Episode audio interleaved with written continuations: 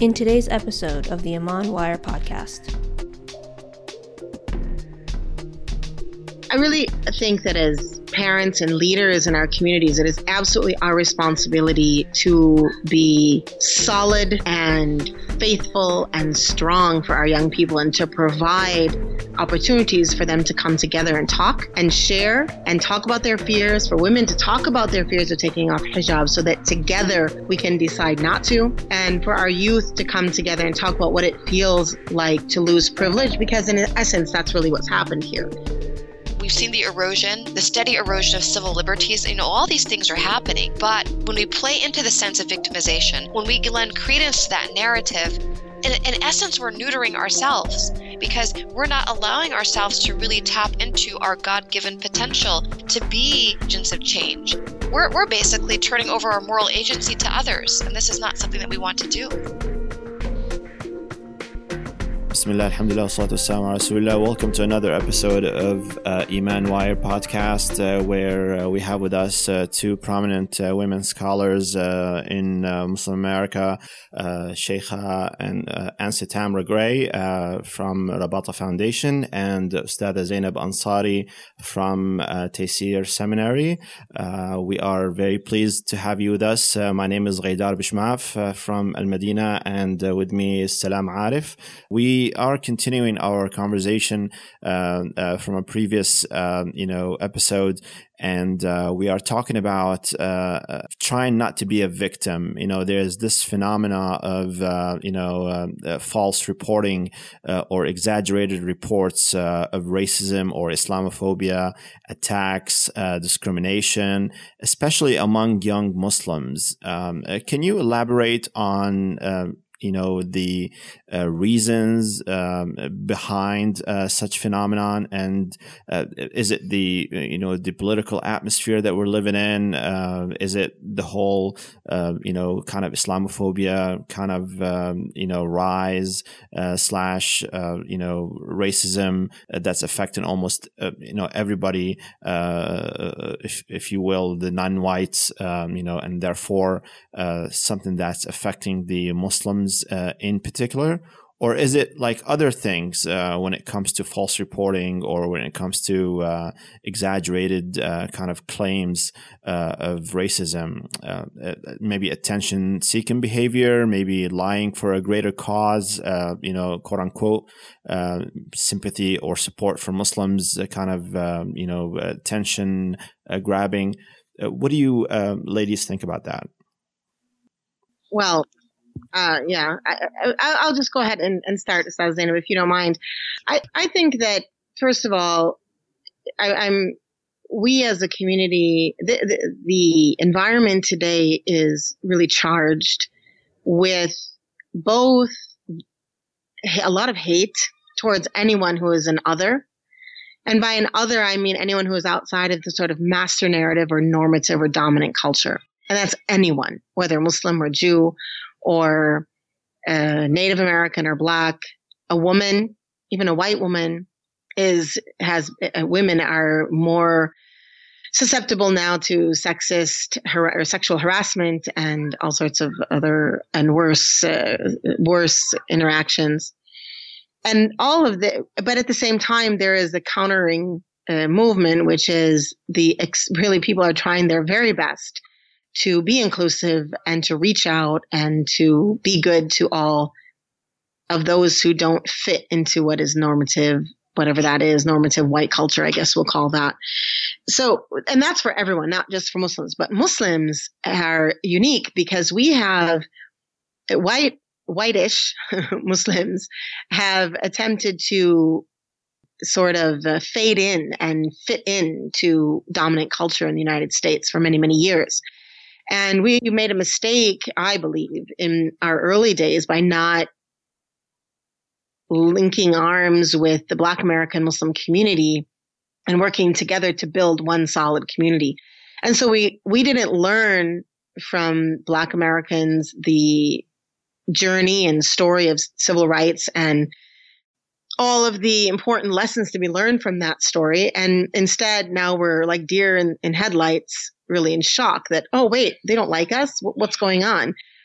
And so I, as a result, we have both we have both those who are really actually receive at the they're at the receiving end of aggression, microaggression, uh, violence, hate speech, and all and and all sorts of terrible things. And then we have those who are afraid of it, or maybe imagining it, or maybe they make it up, or maybe they just are wanting to to re- react in a certain way in order to get attention. Whatever it is, there's a real and serious problem, and this is this real and serious problem is going to be faced right now, whether we want to face it or not. And I believe there's great hope for this problem. I believe that this is a time in the United States where we will really move from a place where we had all of this sort of ugliness, but it was under the surface, to now that it's out, we're going to find the space to really like a sieve, you know, you have flour and you've got all these little stones in it and you you shake, shake, shake, shake, shake, shake, shake, all the flour goes down and the, the yucky stones that you don't want in your bread stay up. I think that's what's going to happen to American society. Those who are full of hate are going to be sifted out and they're just not going to find space for their hatred anymore.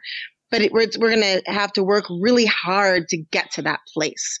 And the hard work we're going to have to do is going to have to be focused on our worship, our own personal community building within our community.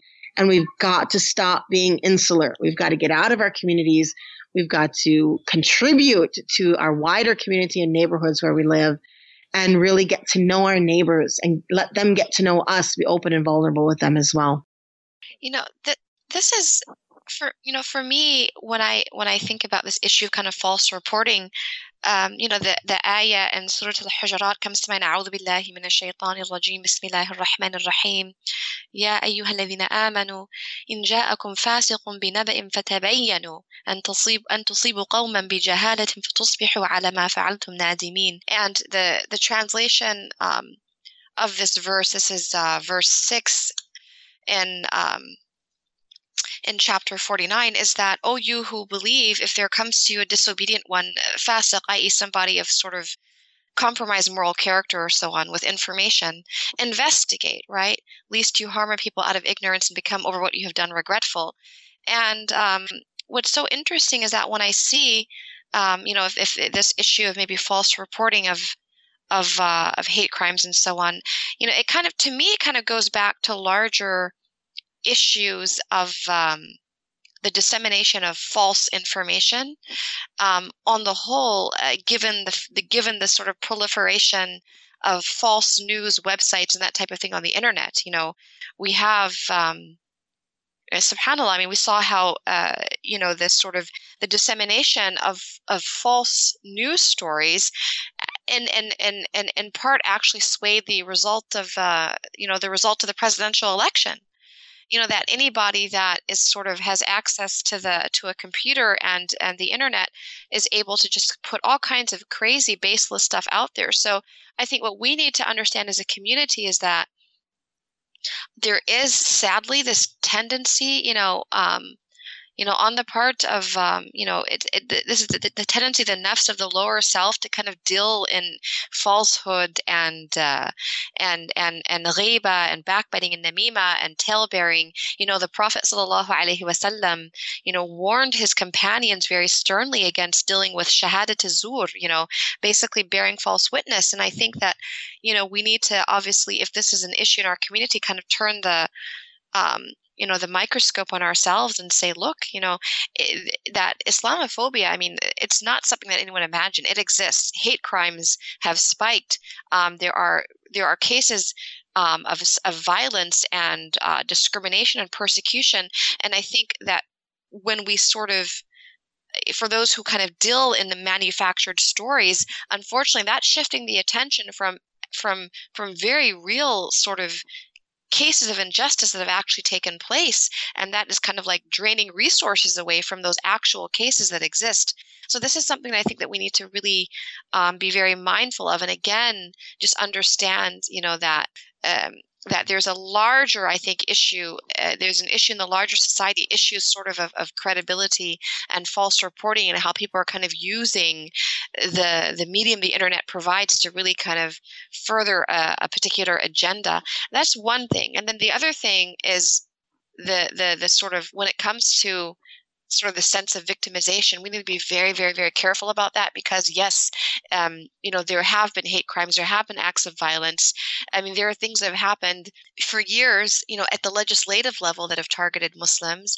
There you know we have we've seen the erosion the steady erosion of civil liberties you know all these things are happening but we don't want to sort of play into the the sort of sense of because i think when, when we when we when we give when we play into the sense of victimization, when we lend credence to that narrative, in, in essence, we're neutering ourselves because we're not allowing ourselves to really tap into our god-given potential to be sort of agents of change. Because when when if i succumb to a victimhood or victimization narrative i'm basically saying that anything i do it's just it's just it's, it's ineffectual. I'm rendering myself sort of impotent and why would i want to do that to myself? So i think that we need to be very careful i think when we lend credence to this victimization narrative and so, Tamara, I wanted to, uh, you know, kind of elaborate on this um, uh, idea of um, victimhood or victimization of uh, the Muslim community, um, and uh, to ask you about the spiritual dimension of this hyper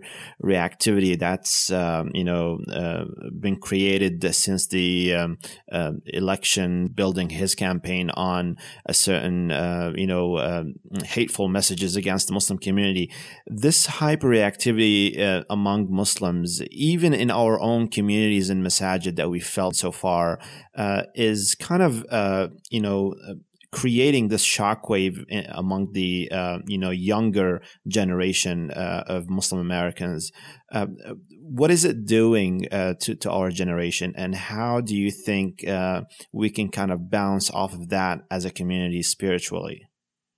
Well, first of all, I wouldn't presume to know what it is doing to our community. Absolutely, I can I can predict and I can speak to some of the things that I've seen, and I really think that as parents and leaders in our communities, it is absolutely our responsibility to be solid and faithful and strong for our young people and to provide opportunities for them to come together and talk and share and talk about their fears, for women to talk about their fears of taking off hijab so that together we can decide not to.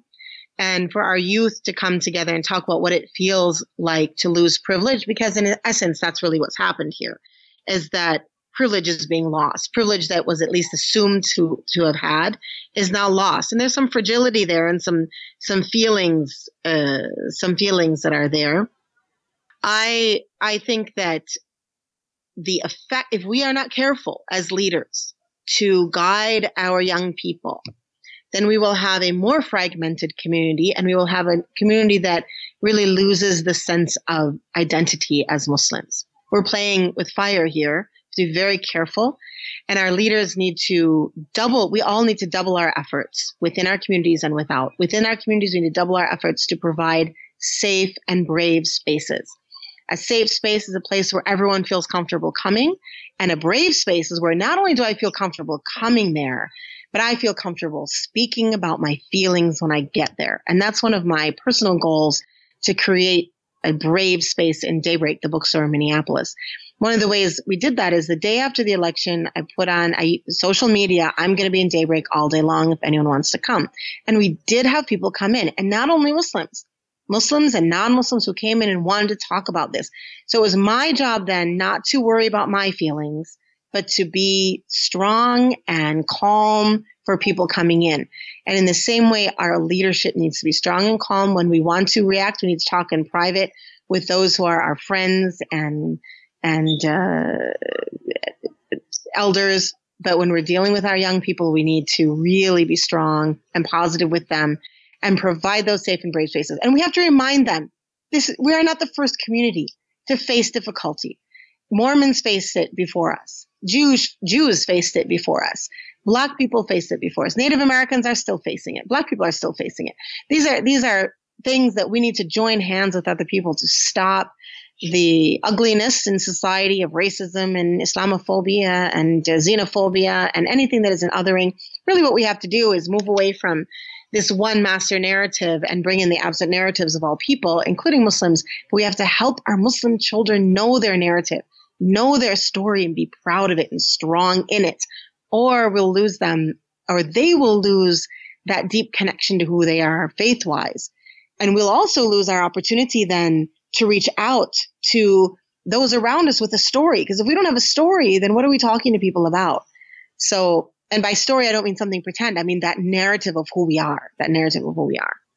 Right. And if I can uh, kind of uh, uh direct the uh, question uh, back to uh, uh, Stada Zainab, you know, given your experience in both uh, dealing with the community at large in your, um, you know, um, you know, in your area and teaching academia, you know, back and forth, we have this kind of critique that we kind of woke up to to our leadership and to those who are in charge of the community, like that we we're, living in a sort of a suburban Islam, you know, that comfort zone, that kind of uh, you know, uh, or la la land, so to speak, of uh, not putting uh, into place or not planning uh, what to do uh, to kind of equip our youngsters and ourselves with the means to kind of find a way whenever we're challenged with such you know uh, you know, uh, you know, I guess um, Islamophobia or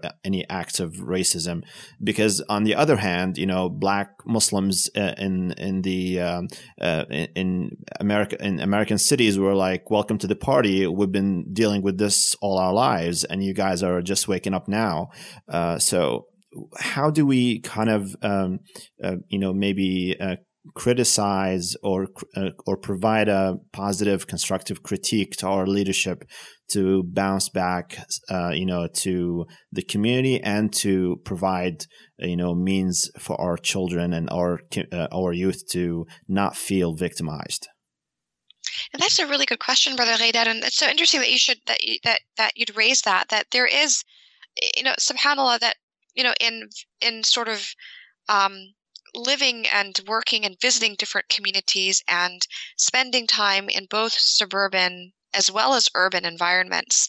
You know, one of the things that has uh, one of the things that that that that that that, that strikes me is is that there are subhanallah that, that there are different concerns. So the, so the, the experiences and concerns of muslims that live in sort of more privileged environments are very different from those that live in, in underprivileged environments. Um, you know so when i sat with african american sisters for example and this is you know auntie tamara is so correct there's so much we can learn from the struggle of african americans for for freedom and for dignity. You know so when i sat with african american sisters in a more urban sort of inner city environment they weren't particularly concerned, and this was something very striking to me. they they they'd been dealing with issues of sort of discrimination and these really systemic structural problems really all their lives. I mean, this was nothing new under the sun for them. And actually, what they were more concerned about was um, they, they were actually far more concerned about intra Muslim unity that they wanted to be able to interact uh, with sisters from different ethnic backgrounds, that they wanted to be able to, they wanted to be given practical tools for healing their families and their communities. They wanted to be able to study and really kind of really sort of learn their religion. These are the concerns they were sharing with me right? And um, so i was i was really struck by that. And I think what we need to do is that we need to understand that as dismaying as the the rise of sort of right wing white nationalism is, this is nothing new. And I think we need to go back and examine American history. I think we need to look at sort of the um, you know i need i think we need to kind of examine the role of sort of of, of marginalized communities and those that are under, uh, underprivileged and kind of see you know how they've kind of negotiated um, issues of injustice and discrimination. And it's very important that that we form alliances. It's very important that we do step out of our comfort zone right? And just kind of really listen to the concerns of um, African American Muslims, Latino Muslims, the concerns of people, uh, Muslims who are coming into this country as refugees, and not just within the Muslim community, that we really need to sit with people in other communities who are who have experienced discrimination and injustice and disenfranchisement and really hear their voices and really consider how we can inshallah can how how we can help them how we can be of assistance to them. Um, you know i look at you know these examples of um, whether it's Muslims setting up, you know, clinics or other initiatives, and and how you know we can really make a lot of difference i think when we just sort of say look you know we're not going to worry about what these politicians are doing. We're not going to worry about the rhetoric but we're actually going to do something on the ground to make a real difference um, you know in these communities that are not being that are not being served. I think that you know, for us, subhanAllah, I think way forward is really in becoming involved in these struggles in a really meaningful way, as opposed to sitting back and, and having our feelings hurt because, you know, a certain segment of society has decided that they don't like us. Well, subhanallah, there are a lot of people they don't like, and they and I and and uh, and I think we need to really examine very closely the history of our country. Uh, so, um, Auntie Tamra, when it comes to um, to this, um, you know, uh, feedback that I just heard from, uh, you know, Ustad Zainab, um, what if we internalize uh, victimhood, you know, as a result, and we become more weak and unable to do what Ustad Zainab is telling us, you know, uh, that we should do as a community? If we do that how do we get out of it? You know or how do we diagnose first that we are you know internalizing this and becoming weak in our reactions and even our plannings ahead? Well here really are is a really good interesting question we can ask ourselves. What happened to communities in the past that internalized victimhood and we might answer, well, I'm not sure. Can you give me an example? And one of the reasons that would be the question is because generally those communities die out. And Islamically, or uh, let me say in Muslim history, history of Muslim peoples, we have not walked into the problem of victimhood except for that we have walked away from important pieces of our faith. And the probably biggest example of victimhood is the colonial era, when what happened is that because in many spaces, not everywhere, but 80% of our countries were colonized. So in many spaces in those countries, we became colonized in our minds and in our hearts as well. And so a lot of the misogyny, for example, that we face in our communities is actually not originally part of Islam, but rather part of the colonial period, and things we picked up from outside cultures. So one of the problems of victimhood is not just that we are weak, but that we lose our identity. We no longer know how to make decisions and think for ourselves as a community, but rather we sort of uh, shrink down into the desires and whims of whoever happens to have the power position. And considering that power right now is in the hands of those who hate, that would be community suicide.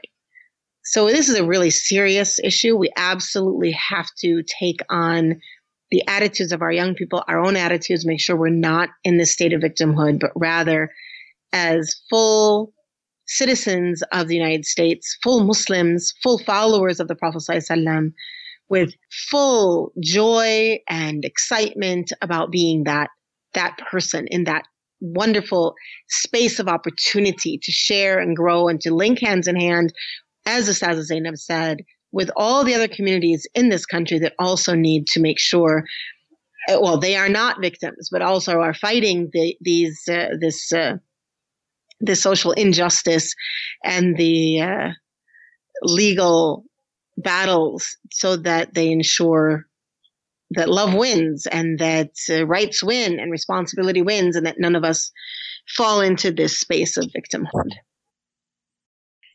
My message ultimately is that when you and this is something that I that that Auntie Tamra actually shared with um, with us back in the summertime. If I if I can if I can share that with everybody here, that we have to think very carefully and um, very purposefully about the sort of story we'd like to write of our lives, whether it's as individuals or as a community writ large, that do we want the story of Islam in America and the story of Muslim communities to be a story of defeat and victimhood and despair?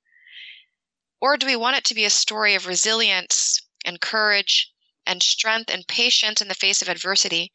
And I think it's going to be, inshallah, it's going to be the latter that we responded to sort of vituperation with patience and with graciousness, and that we, when we had the opportunity to respond with harshness and with sort of retreating and becoming insular, that we reached out and we responded with kindness and we took the higher path. And we can look at our history, we can look at our roots in every Muslim in the United States. I don't care what our ethnic background is, we need to look at the story of our ancestors in faith, these African men and women and children, you know, who were people, Muslims from West Africa who were enslaved and they were brought to various parts of um, the Americas. They were brought to, to South America, Central America, and North America. And they were separated from their family and community and traditions and stripped of their identity.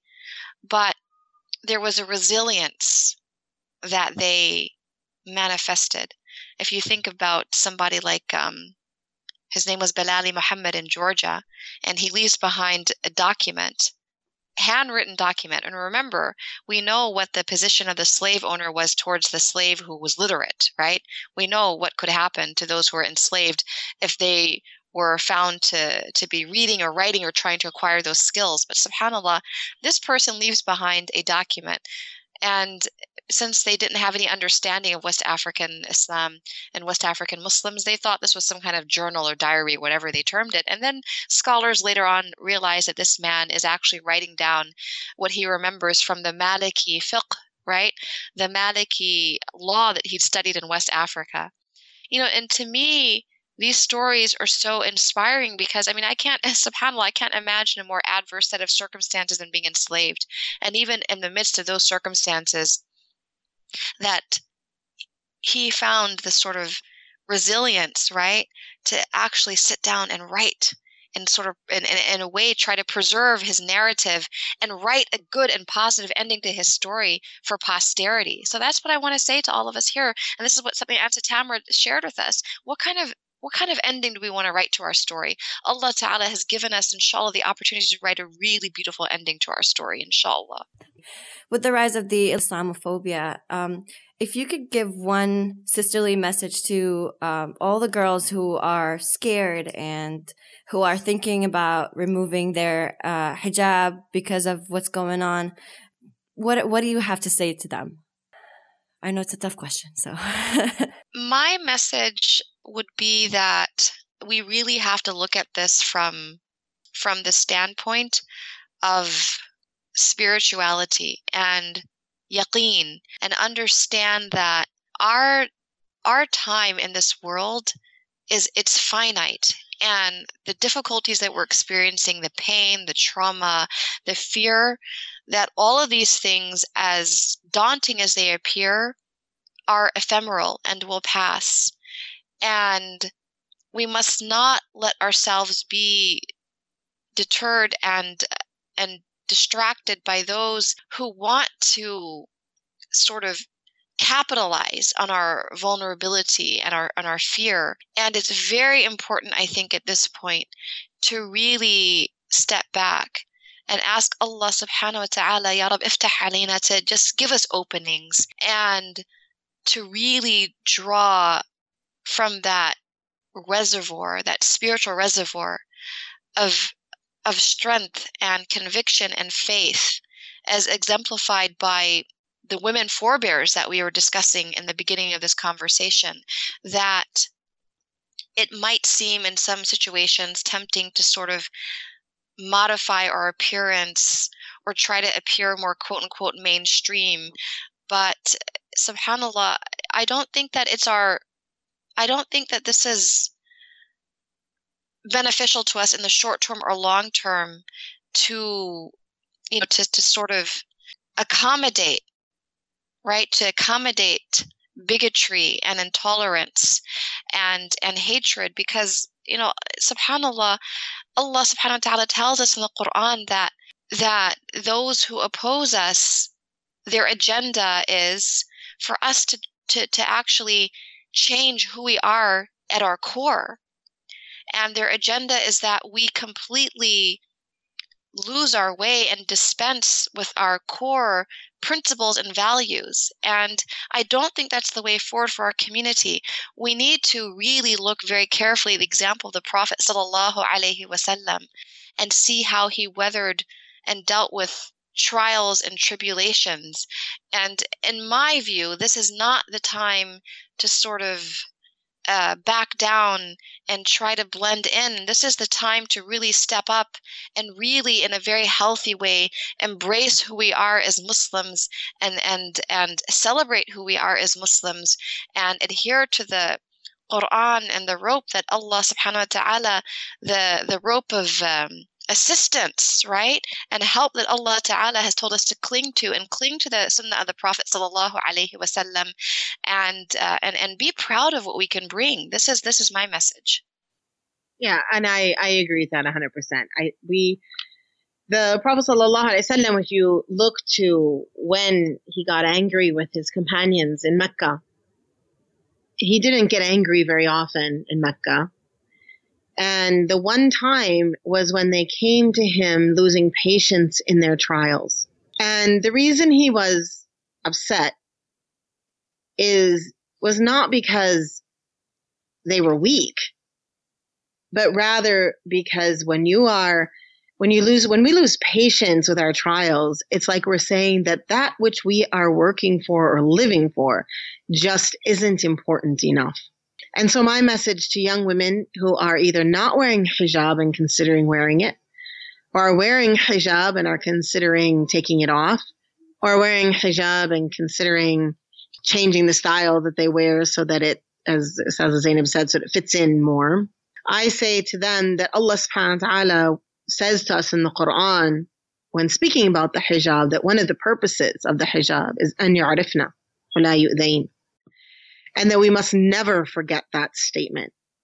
And that connected to the Prophet ﷺ in Mecca and his strong response to the companions when they were getting a little whiny is it, it should remind us both that number one, it's not up to us to decide that, oh, well, actually, we're supposed to wear the hijab so we're not hurt. So then if we're going to get hurt, we shouldn't wear it.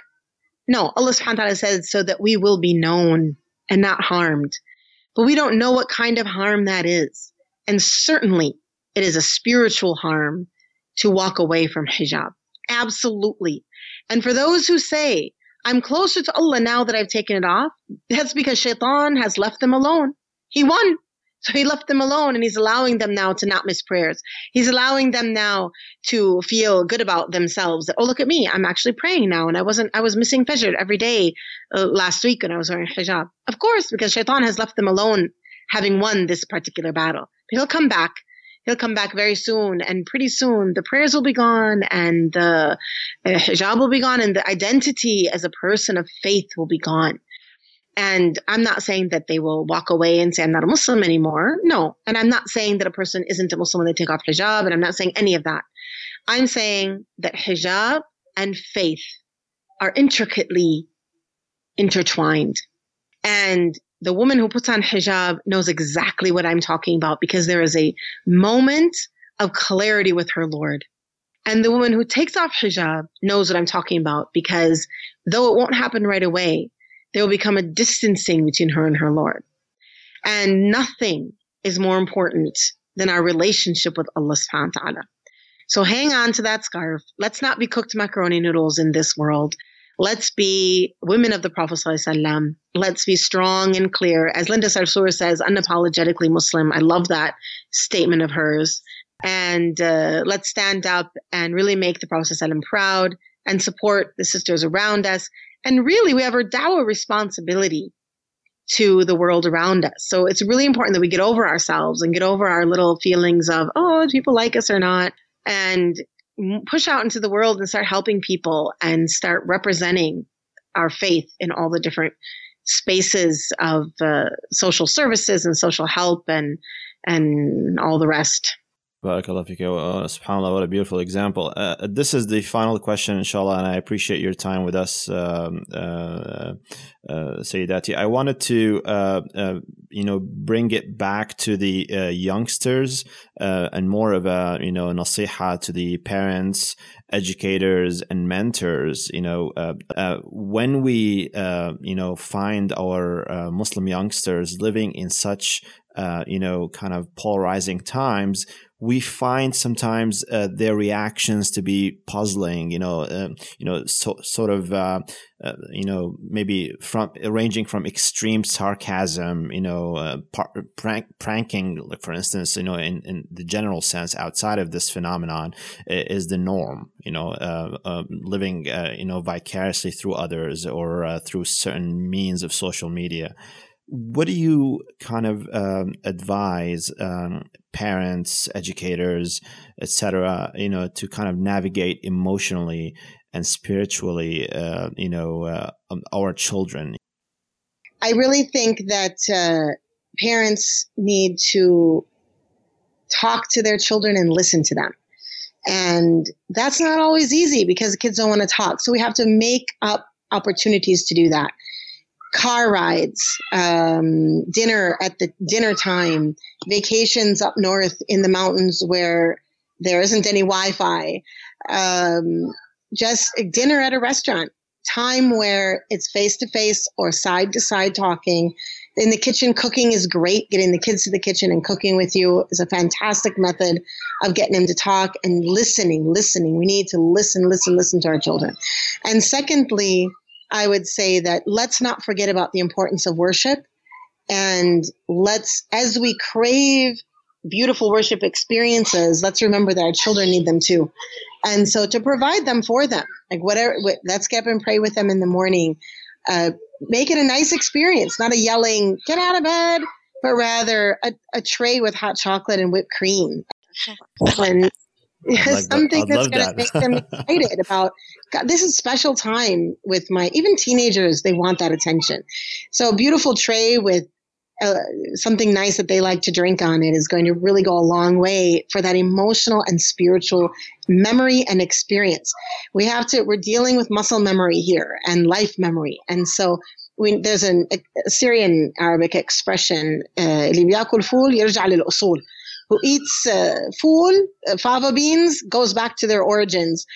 And what it means is that whatever you're raised on, you'll go back to eventually, even if you walk away from it. So we really want to raise our children with a memory of spirituality, a memory of loving Allah, a memory of feeling that emotional connection, spiritual connection, and that emotional connection to their parents. And the last thing I'll say is moms, when you're angry at your, the dads, don't do that in front of the kids. As much as you want, get in the car and go talk about it, go somewhere else, but not in front of the children. And dads, do not uh, insult or put down moms or their opinions in front of the kids. That is just going to, that's going to really cause emotional and spiritual breaks in the children and um, it's it's really damaging and we can't then together build a, a, family and a memory. And that's even if you're divorced. If you're divorced, still don't do it. Just just just don't do it. My parents are divorced, and I never heard ever a negative word from my mother or my father about the other. Ever. Never in my life did I hear something negative from one. In fact, all I heard were positive, respectful things. And I know, and that's not, and I know the divorce wasn't easy on the two of them but they made it easy on us. And that is, they're not Muslim. And certainly our responsibility as Muslims is to uphold our spouses or the, the parents of our children at all times in front of them to help build that emotional and spiritual memory, muscle memory in their hearts and minds. So, you know, my advice, because I have a, I have um, you know, I have a, a child who's actually approaching adolescence. And I just think we just have to really understand that yes, there is this concept certainly of um, of taklif that when we uh, when our young people come of age, that Islamically speaking, they are expected to pray and fast and so on. But at the same time, they're not miniature adults. Even if we have the tendency to think, okay, they have to do these obligations now, somehow they should be develop, developmentally from an intellectual standpoint where we are as adults. No, I mean, eh, eh, developmentally, they're just not there yet. You know, the, the, the adolescent brain is still there are still still critical areas when it comes to judgment and discernment that are that are kind of in development. And um, at the same time we need to understand that the adolescent himself or herself the young person himself or herself is really kind of they're kind of like straddling worlds right?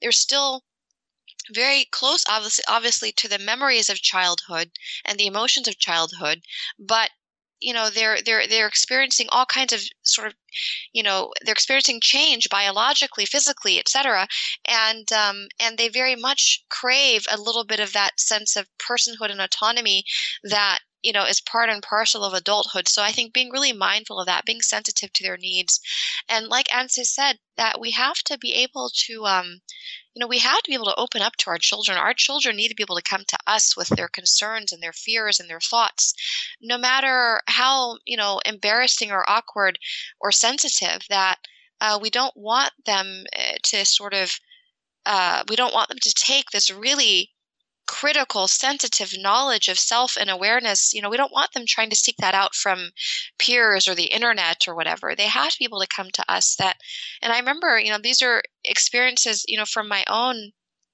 youth that, you know, sometimes there was an environment um, that I that I observed, especially amongst my peers, where they were not able to take things to their parents because the the if they had taken certain things to their parents, the response would have been astaghfirullah, we can't discuss that. So, and of course, astaghfirullah for all of our sins and mistakes and shortcomings, those of which we're aware and those of which we're not aware. But we have to be able to tackle these um, difficult conversations with our children in a really loving, I think, non-judgmental way. And I think also we have to, and I, you know, and I, and I, and dealing with youth, and Subhanallah, answering um, hundreds, if not thousands, of questions from people all over the world um, pertaining to various family issues that we cannot lose sight of the redemptive power of Toba you know, of, of, of, of, turning to Allah subhanahu wa ta'ala um, in repentance and, and, and, and, atonement and seeking to reinvent ourselves, that the doors of Toba are not, they're, they're not, they're not closed until we die, that we should never ever, if, if someone and, and youth is a time when we can be prone to certain mistakes and we should never um, judge our young people on the basis of a mistake or a sin or an error right that we need to let them have remind them of the again the the hope and the solace that they can take from Toba and inshallah finding and becoming their, their better self. So these are some of the things that, that I'd like to share, inshallah ta'ala. Allah barak fiki. And uh, uh, I'm sure that kind of adds, you know, when you are empowered, uh, you know, to uh, kind of um, take control of your own self and actions, you know, uh, therefore that will be also kind of a full circle on our uh, topic, which which is to get you out of feeling victimized. Um, what do you think about that as a final kind of thought? Oh, definitely that that when when we sort of succumb to the the, the narrative of victimhood, what we're really doing is we're kind of like relinquishing power and we're sort of in a way empowering those who do not wish us well.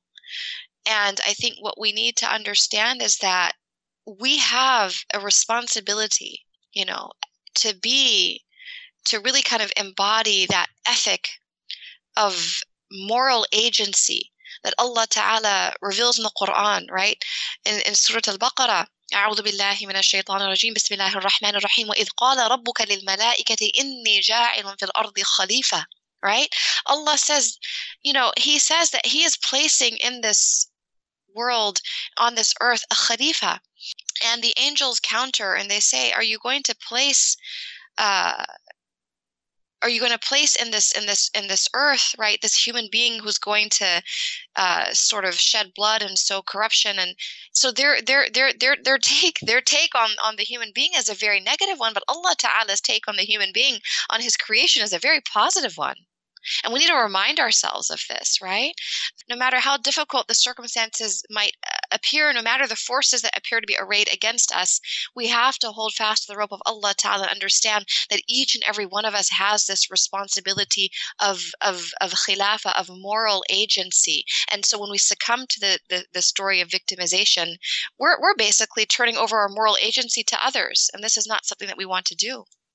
Yeah, thank you so much for bringing this uh, to that uh, um, probably the biggest umbrella of our existence on this um, you know earth, which is the moral agency of Khilafah uh, on behalf of Allah subhanahu wa ta'ala. So uh, I hope inshallah we benefit from your um, uh, wisdom, alhamdulillah, and from the valuable participation of Anse Tamara Gray. So on behalf of everyone who's listening and on behalf of our staff here at Iman Wire, I really want to say Jazakillah khair and Jazakillah khair Ansi Tamra as well for this valuable time and participation. And uh, that will conclude our podcast uh, uh, today with Iman Wire. And uh, inshallah, we'll see you soon. Wassalamu alaikum wa rahmatullahi wa barakatuh.